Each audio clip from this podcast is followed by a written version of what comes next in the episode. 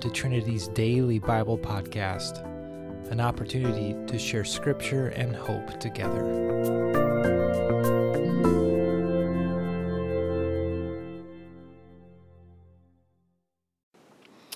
Greetings. I hope this finds all you well. I am Scott Gripnice. My family and I were blessed to be a part of Hospers Church Reform and now after the church unfolding process became Trinity Hospers Campus. I'm going to ser- share some of the personal loss and how the Lord is speaking to me to give me hope.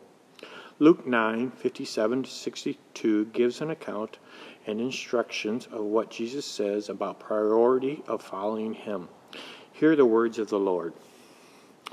As they were walking along a road, a man said to him, I will follow you wherever you go. Jesus replied, Foxes have dens, and birds have nests, but the Son of Man has no place to lay his head. He said to another man, Follow me. But he replied, Lord, first let me go and bury my father. Jesus said to him, Let the, let the dead bury their own dead, but you go and proclaim the kingdom of God. Still another said, I will follow you, Lord, but first let me go back and say goodbye to my family. Jesus replied, No one who puts a hand to the plow and looks back is fit for the service of the kingdom of God. Thanks be to God. Jesus is telling us don't delay or make excuse to serve him. Verse 60, Jesus said, Let the dead bury their own dead, but you go and proclaim the kingdom of God. I look at that at a very bold statement from our Lord. The dead has no purpose in this verse. We are living, we, the living, need to go and be on mission for Him now, as Jesus has proclaimed. Even in the midst of a pandemic, over the last two years, I've witnessed family and friends from our church grow exponentially on mission for Him. We, as a church are truly better together than apart. Thanks be to God. Looking now at verse 62, no one who puts a hand to the plow and looks back is fit for service in the kingdom of God. I must confess, I've been looking back a lot lately. I've been grieving a lot of loss. The loss of NCAA basketball, the loss of no College World Series, the loss of restaurants being closed, the loss of no live Sunday morning worship, the loss, for the first time ever in my life, I won't be in a church on Easter, it appears. And on the more personal level of loss, how through my actions I have lost family and friends.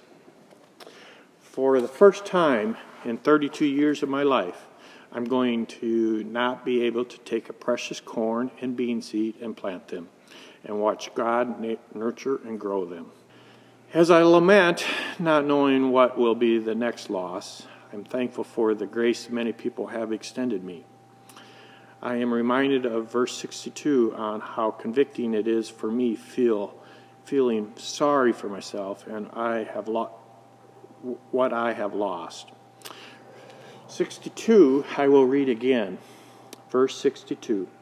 No one puts a hand to the plow and looks back is fit for service in the kingdom of God. This reminds me if we continue to feel sorry for ourselves, we are not fit to serve Him. In Colossians 4 2 through 6, Paul writes, Hear the word of the Lord. Devote yourself to prayer, being watchful and thankful and pray for us too, that God may open a door for our message so that we may proclaim the mystery of Christ. Pray that I proclaim it clearly as I should.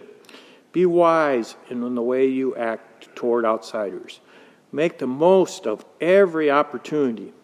Let your conversation always be full of grace, seasoned with salt, so that you may know how to answer everyone.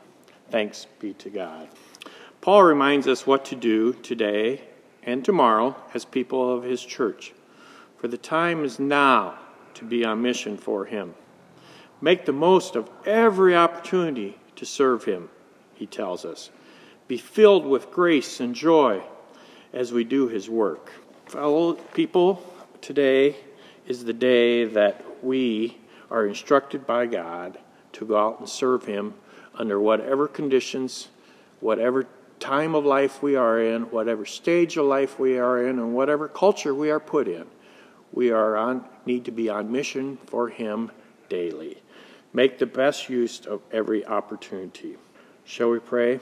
Dear Father, as you call us to follow, may we not make excuses or put off the opportunity to lead for you. May we not look back, but look at the cross. In this Easter season, give us joy and grace as we serve you. Amen.